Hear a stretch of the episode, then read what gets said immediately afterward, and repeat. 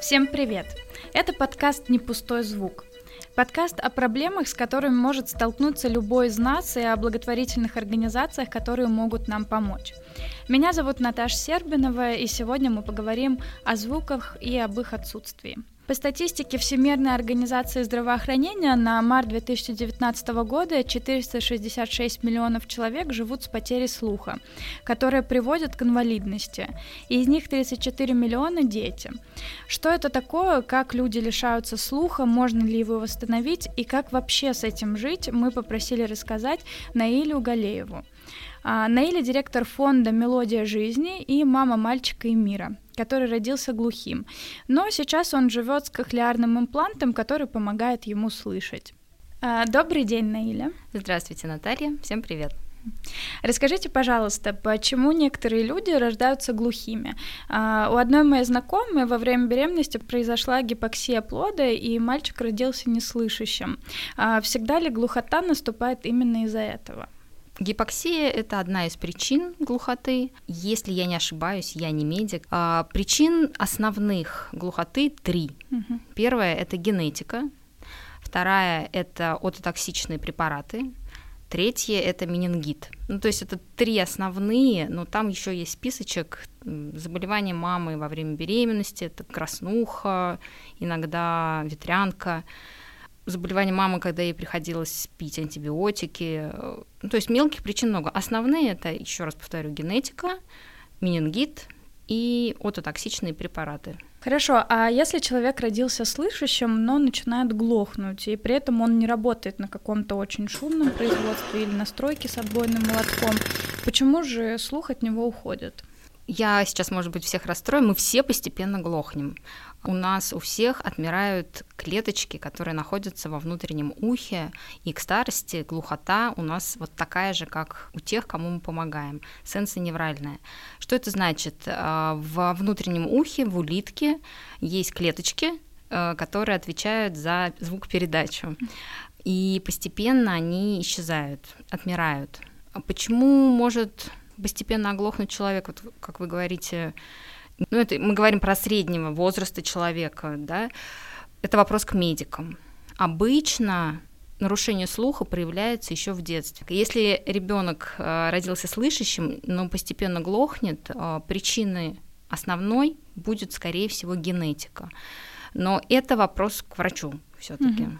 Я вспомнила ситуацию, как ко мне как-то приехала подруга, она приехала не из Москвы, она просто из региона, и она говорит, в Москве так громко, Наташа, тут все шумит. А я этого, ну, во-первых, наверное, я в этом уже растворилась и не замечаю этого. Второй момент, я всегда хожу в наушниках, и я думаю, что, возможно, эти нюансы, они же тоже влияют на наш слух. Как вы говорите, к старости у нас развивается определенная глухота. Конечно же, а, шум города очень влияет на наш слух, а, но в двух проекциях, скажем так. Одна из них это шум, а, метро, наушники в ушах, музыка. И да, в, эти, в этот момент отмирают волосковые клетки, они называются так. Если вы ходите на дискотеку, стоите часто, если там работаете, например, а у барменов это профессиональное заболевание. Mm. Я, кстати, не знаю, надо всех своих барменов предупредить знакомых. Предупредите, да. И но это одна сторона медали. Другая сторона медали, наш мозг настолько пластичен, и он так классно натренирован, что если мы находимся в постоянном каком-то шуме, он начинает отсекать ненужные звуки и выбирать те звуки, которые нам нужны. Например, звуки речи, или звуки опасности, или звуки там любимого телефона. Тут вот с двух сторон можно посмотреть на эту проблему. В общем, клеточки можно спасти, спасает их наш, наш мозг. Клеточки можно спасти, если уменьшить громкость. И вот я даже недавно обновила телефон и поняла, что заботятся о нас, заботятся. Даже в телефоне прописано рекомендации ВОЗ Всемирная mm-hmm. организация здравоохранения, как нам нужно слушать, как, как важно следить за слухом и не превышать громкость. Ну, я стала замечать, что мой телефон, во-первых, он мне снижает яркость, э, видимо, бережет мои глаза. Я что читаю с телефона все время. Во-вторых, он правда уменьшает звук. И я думаю, мне это не подходит, мне нужно погромче, но как-то следит, правда, следит за этим. Это лайфхак для всех, кто нас слушает. А, правильно ли я понимаю, что если вовремя заняться этим вопросом, то с помощью такой чудо-штуки, как кохлеарный имплант, а, полностью глухой человек сможет слышать, или я все же все путаю, в заблуждение всех ввожу из себя?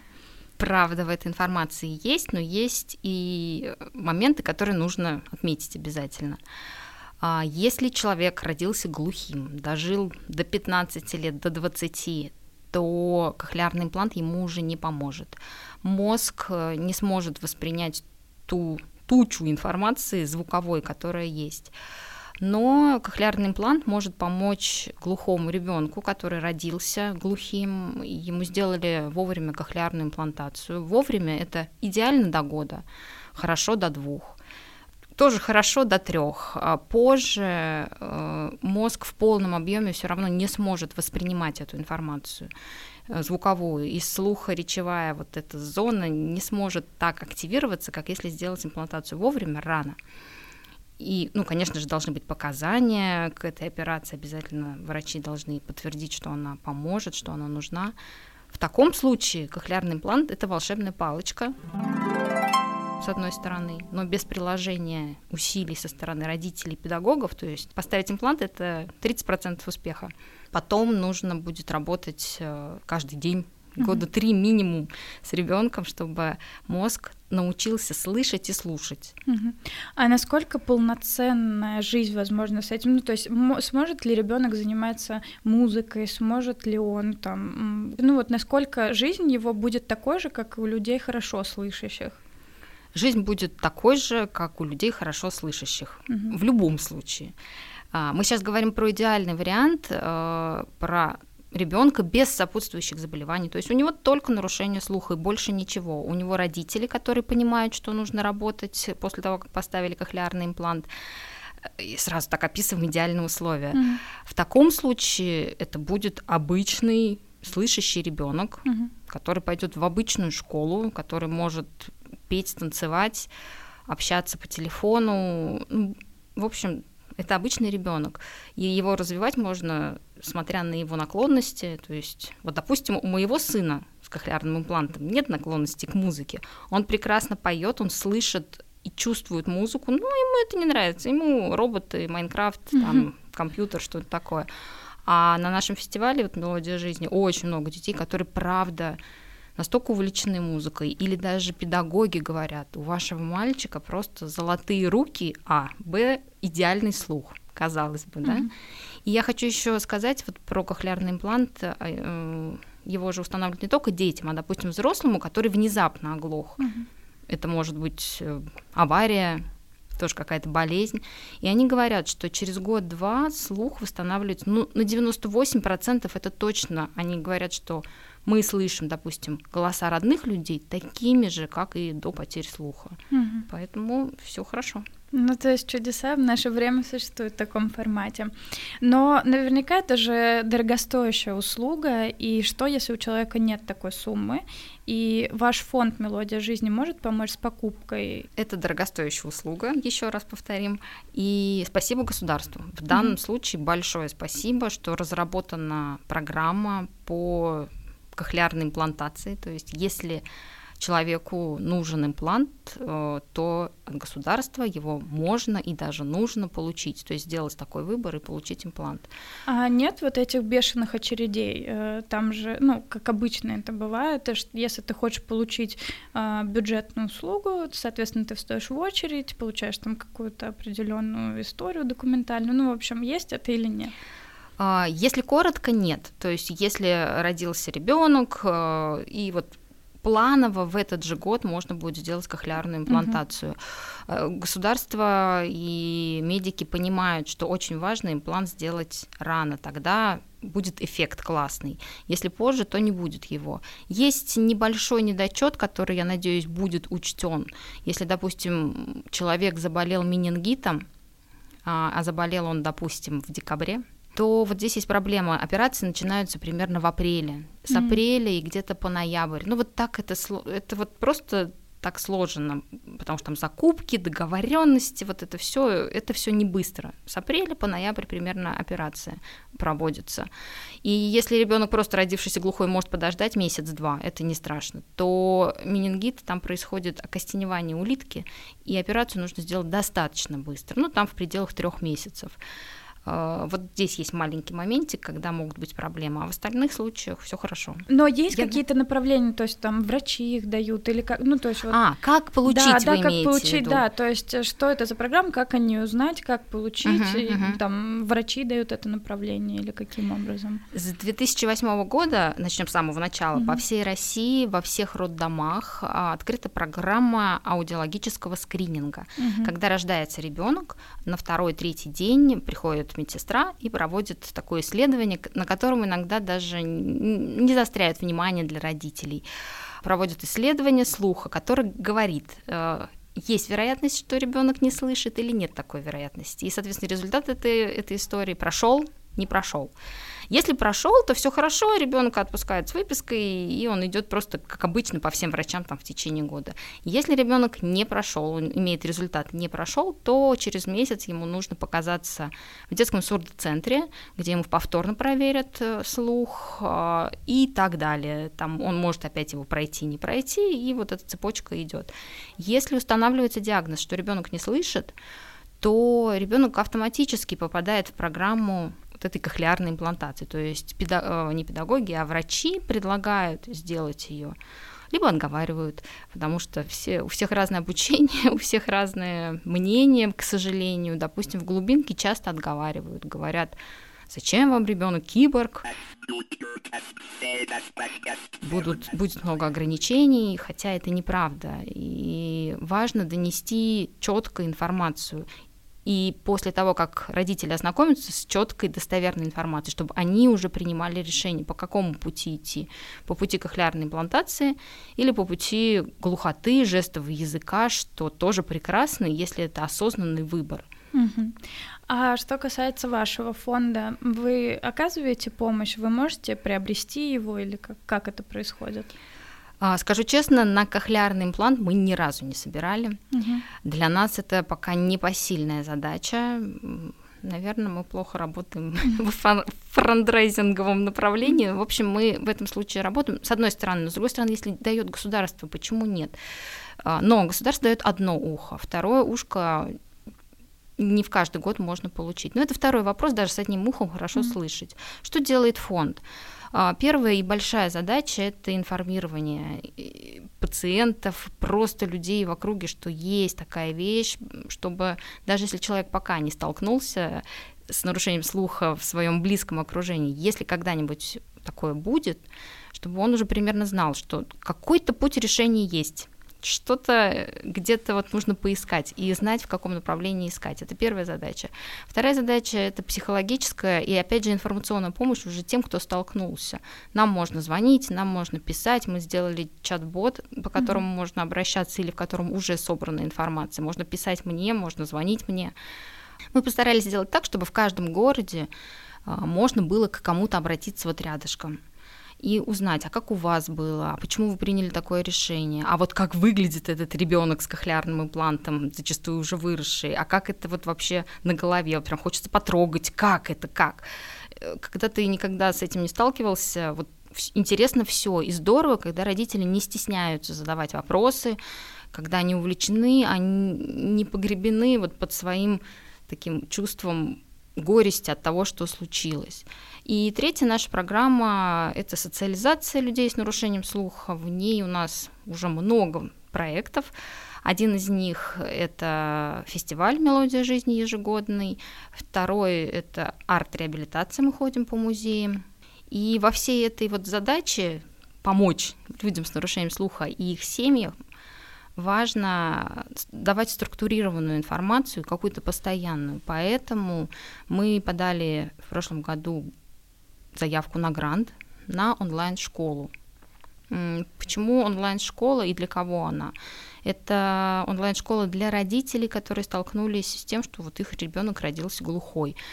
Наши педагоги сталкиваются постоянно с тем, что им нужно отвечать на одни и те же вопросы. Им нужно показывать одни и те же занятия. И мы решили, что это нужно, весь этот опыт, уже опытище, нужно собрать в одной онлайн-школе, и после того, как родители ознакомятся с там, некоторым количеством уроков, чтобы можно было провести вебинар уже на имеющуюся информацию, чтобы они могли задавать свои вопросы, которые могли появиться.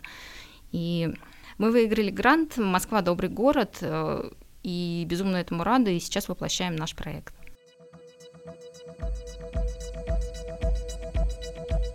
Мы с вами уже частично затронули вопрос того, что есть люди, которые против импланта. И, собственно, недавно я пересматривала сериал «Доктор Хаус». Я доктор Хаус. Рады познакомиться. Вы умрете к концу недели. Вот, и там проблема была такая, что был парень, который не слышит, э, но э, который категорически не хотел ставить кохлеарный имплант. Его мать, она слышала от рождения, несмотря на уговор врачей и обвиняющие речи самого доктора Хауса, она говорила, нам это не нужно, и, ну, в общем-то, в этой серии была такая фраза, что глухие — это как субкультура. А, у глухих людей свой язык, свой театр, свои школы, детские сады и прочее. Часто бывает так, что родители могут не захотеть ставить кохлеарный имплант э, своему ребенку, и вот э, стоит ли с этим бороться? Бороться точно с этим не стоит. Это точка зрения, которую нужно уважать. Я не знаю, насколько принимать, но уважать это точно. Это правда отдельная социокультура со своим языком, э, со своими историями, со своей коммунной даже в какой-то степени. И да, часто люди с нарушением слуха, то есть вот семьи, где уже там бабушка глухая, мама, папа глухие, они не делают кохлеарную имплантацию своему ребенку, потому что, а зачем? У них и так все хорошо, у них все прекрасно, зачем? Они уже знают, как э, разговаривать с ребенком, они знают, как его реабилитировать, они знают, в какую школу они пойдут. У них привычная жизнь, у них ничего страшного не случилось. Другой вопрос, когда рождается глухой ребенок в слышащей семье. И, честно говоря, сложно отдать своего ребенка в другую социокультуру. С одной стороны, сложно, да, а с другой стороны, как? Вот как? У меня нет, не было, скажем так, в окружении людей с нарушением слуха как, куда, кто будет его учить, как я должна, насколько сильно я должна перестроиться. А учитывая то, что обычно это не один ребенок, ну и вообще жизнь, она не должна крутиться вокруг одного ребенка. Есть работа, есть семья, есть бабушки, дедушки. Они все разом не смогут выучить жестовый язык. Ну не смогут, ну, наши бабушки ну не смогут, правда. Сестры, братья и прочие. То есть зачем поворачивать свою привычную жизнь полностью ради одного ребенка? Когда есть кохлеарные имплантации, которая вытян, вытянет в наш слышащий мир этого ребенка. Когда он вырастет или в процессе реабилитации, если станет понятно, что ему интересно общаться с глухими, а мы как раз за то, чтобы как-то объединить наше сообщество, так здорово. Вот он еще один язык, жестовый язык, русский жестовый язык. А, вот еще ребята, которые общаются по-другому. Давай, давай вместе учить. Но первый шаг в мир звуков и научить говорить, слышать, адаптироваться вот в наш мир звуков, это ну, для кого-то задача, но это возможность. Такая возможность есть, кохлеарная имплантация. Угу. Но э, я правильно понимаю, что установка кохлеарного импланта это только первый шаг, то есть это не избавляет от всех проблем. Далее же э, следует какая-то сложная реабилитация, как она проходит, какие шаги, как, вообще какой процесс? Действительно, кохлеарная имплантация – это первый шаг, то есть это, скажем так, тоннель в мозг звуком информации, речи. А чтобы сделать туда автостраду, дорогу, нужно поработать. И это, я бы не назвала это трудной, ужасной реабилитацией. Это такая нормальная работа, которая подойдет и которая разовьет любого ребенка, слышащего, неслышащего. С ребенком нужно разговаривать а, нужно привлекать внимание к звукам, ко всем звукам, не только к звукам речи. Бла-бла-бла. Пойдем послушаем, кто там пришел, там постучался кто-то. А давай посмотрим, откроем дверь. а вот звук, как ручка у нас двигается, а вот сейчас что за звук был там? О, микроволновка, пойдем посмотрим, послушаем. И так вот привлечение ко всем звукам, то есть для нас это нормально, мы все понимаем, и мы вот в этом э, аудио окружении, как рыбы в воде, а ребенка, которому только подключили кохлеарному импланту, его надо с ним познакомить. И знакомство это продолжается, ну, года два-три точно, потому что звуков очень много. А речевая зона, она очень большая тоже. И с этим тоже нужно знакомить. И это задача родителей или тех, кто вот рядом с ребенком в большей степени и в первую очередь. Классно, когда у родителей есть педагоги, которые будут направлять. И педагог не будет делать, не должен и не будет делать эту реабилитацию. Он является вектором, который направляет родителей, что и как делать каждый день. Каждый день вот с ребенком и занятия или реабилитация. Это вот не то, что мы сидим за столом, вот у нас там игрушки, давай. Нет, реабилитация каждая минута с ребенком. Вот здесь потешка, тут посмеялись, тут тихо посидели, послушали. А вот тебе это интересно, давай я тебя разовью, расскажу еще, что можно с этим делать. Послушать ребенка обязательно, чтобы это не было монологом от одной мамы, mm-hmm. чтобы у него была возможность высказаться хоть как-то. То есть, конечно, это не слова будет, это будет там просто мяу. Mm-hmm. А, и в данном случае очень важна вот наша онлайн-школа, это такой еще вектор для тех, у кого нет возможности каждую неделю ходить к сурдопедагогу. Мы не говорим про то, что это замена полная. Ни в коем случае. Это такой такая еще одна поддержка, mm-hmm. еще одна помощь для тех, кто хочет разобраться чуть глубже, для тех, кто любит, когда у них в одном месте собрана вся информация, они могут к ней вернуться я вот такая мама, мне было важно, чтобы у меня где-то все было по полочкам собрано, и я могу к этому вернуться, даже если я не вернусь, мне спокойно, что я знаю, что вот там я это читала или слышала, я вот сейчас пойду еще раз послушаю. И тогда реабилитация ребенка, она выходит на другой уровень. Это бы мы и хотели сделать, чтобы реабилитация была прям на хорошем уровне. Mm-hmm. Это супер сервис, я считаю. Ну, вообще в последнее время приятно осознавать, что есть э, масса фондов, организаций, которые готовы бороться с тем, что раньше считалось неподъемной какой-то проблемой, а сегодня, по сути, это все вокруг нас в свободном доступе. Это очень здорово, тем более онлайн, э, когда тебе не нужно каких-то титанических усилий прикладывать, чтобы что-то найти, куда-то сходить, доехать. Ну, в общем, да. И что это не только на территории Москвы, но и регионы смогут также этим пользоваться.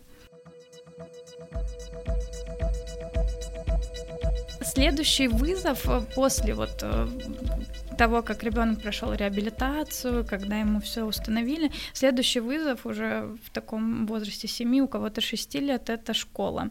Вот, школа не всегда, скажем так, дружелюбная среда.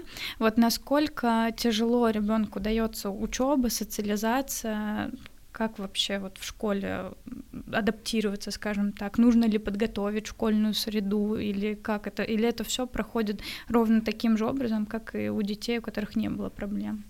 Ну, опять же, мы говорим про идеального ребенка, который хорошо, э, который хорошо реабилитирован, у которых нет сопутствующих заболеваний, который идет в обычную школу, говорит примерно так же, как сверстники, и думает там, примерно так же, как сверстники. Э, это первый вариант мы рассмотрим. В данном случае важно, чтобы ребенок был уверен в себе. И это нужно делать с самого начала. А, важно, чтобы он понимал, что вот эти вот э, речевые процессоры, висящие на ушах, это ну, ничего страшного. Важно, чтобы он понимал, что слово глухой это не ругательство.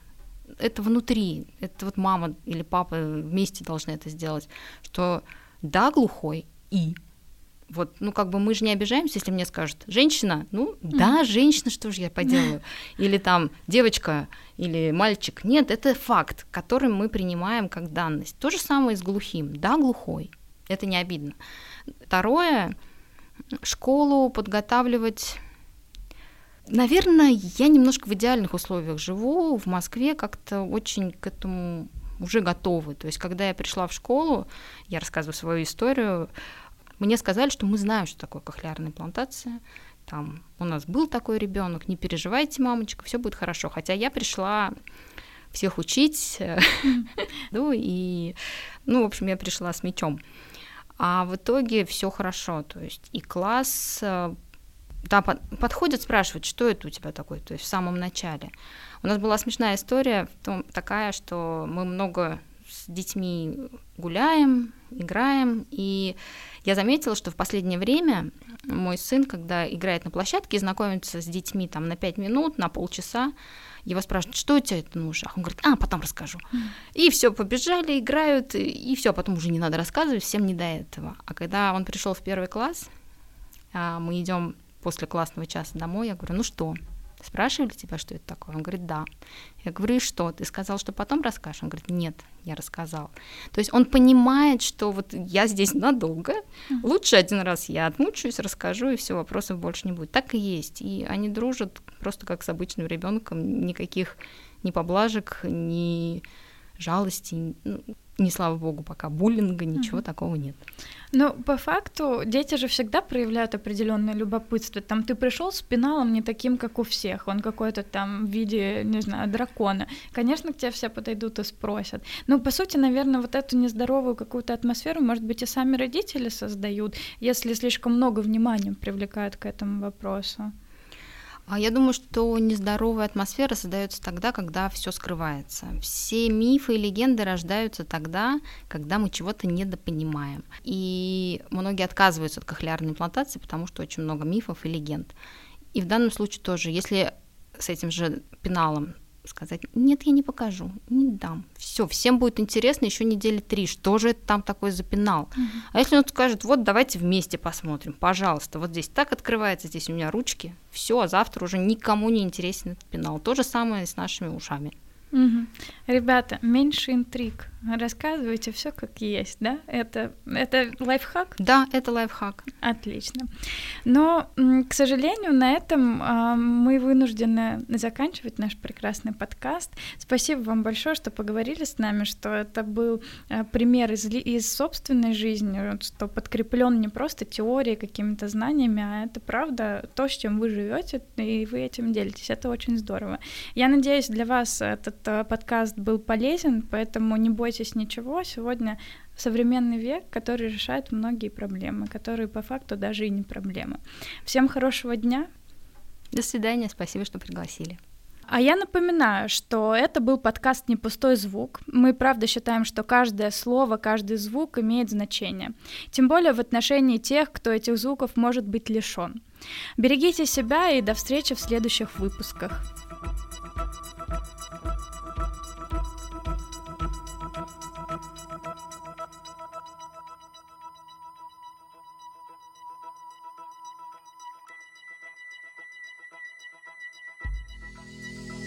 Этот подкаст создан с использованием средств гранта президента Российской Федерации на развитие гражданского общества, предоставленного Фондом президентских грантов.